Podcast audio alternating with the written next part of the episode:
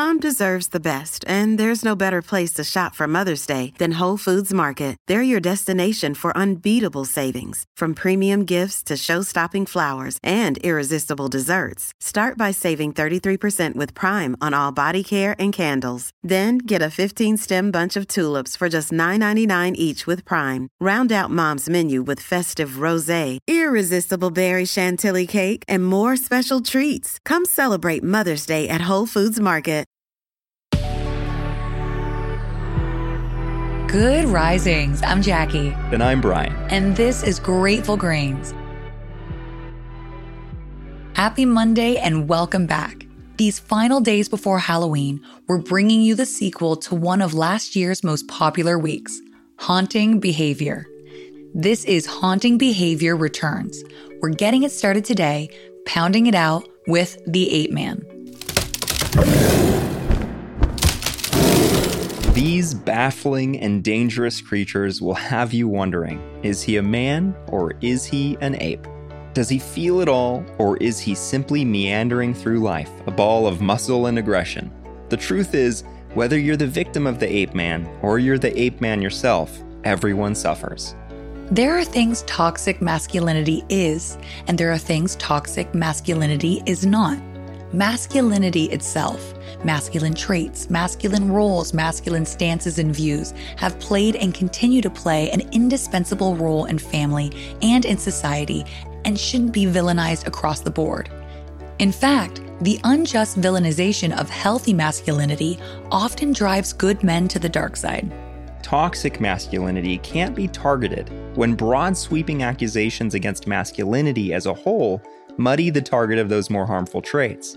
Traits like being quick to aggression while renouncing displays of softer emotion, shame for softer emotion in general, an inability to be vulnerable and connect deeply, radical self sufficiency even when it's harmful to our health, or performative behaviors learned to mask any and all signs of perceived femininity. Someone who learns that emotions make them weak early in life is likely to do so much work suppressing emotion early on that they no longer respond to emotion as an adult.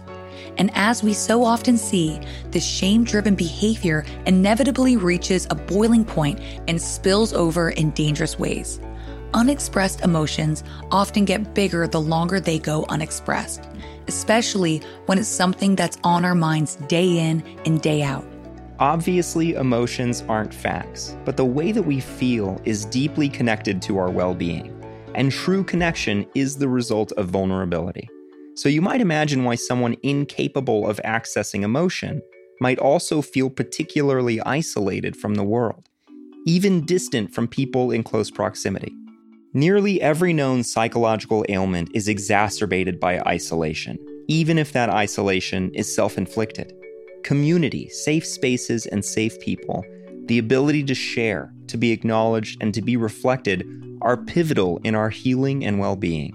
But many people who struggle with their mental well being choose to keep it to themselves out of shame, out of fear, and out of embarrassment.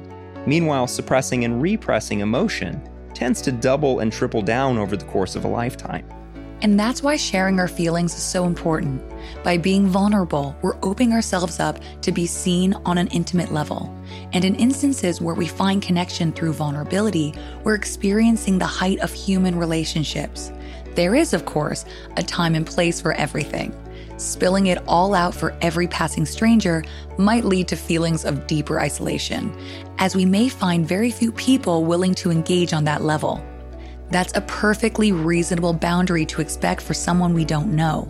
It's all about finding our safe spaces and safe people.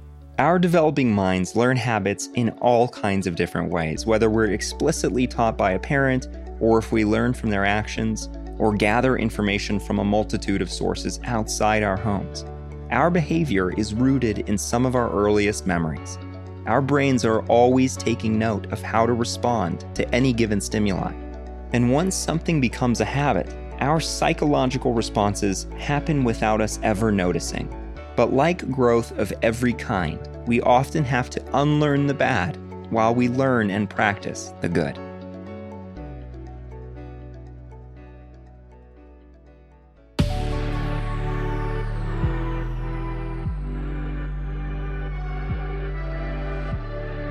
Thanks so much for joining us on Grateful Grains. You can find us on Instagram at Good Risings, or you can find me at B McMuffin. And you can find me at Jacqueline M. Wood underscore one. We'll be back again tomorrow for day two of our week, Haunting Behavior Returns. Until then, remember, a better tomorrow starts with today.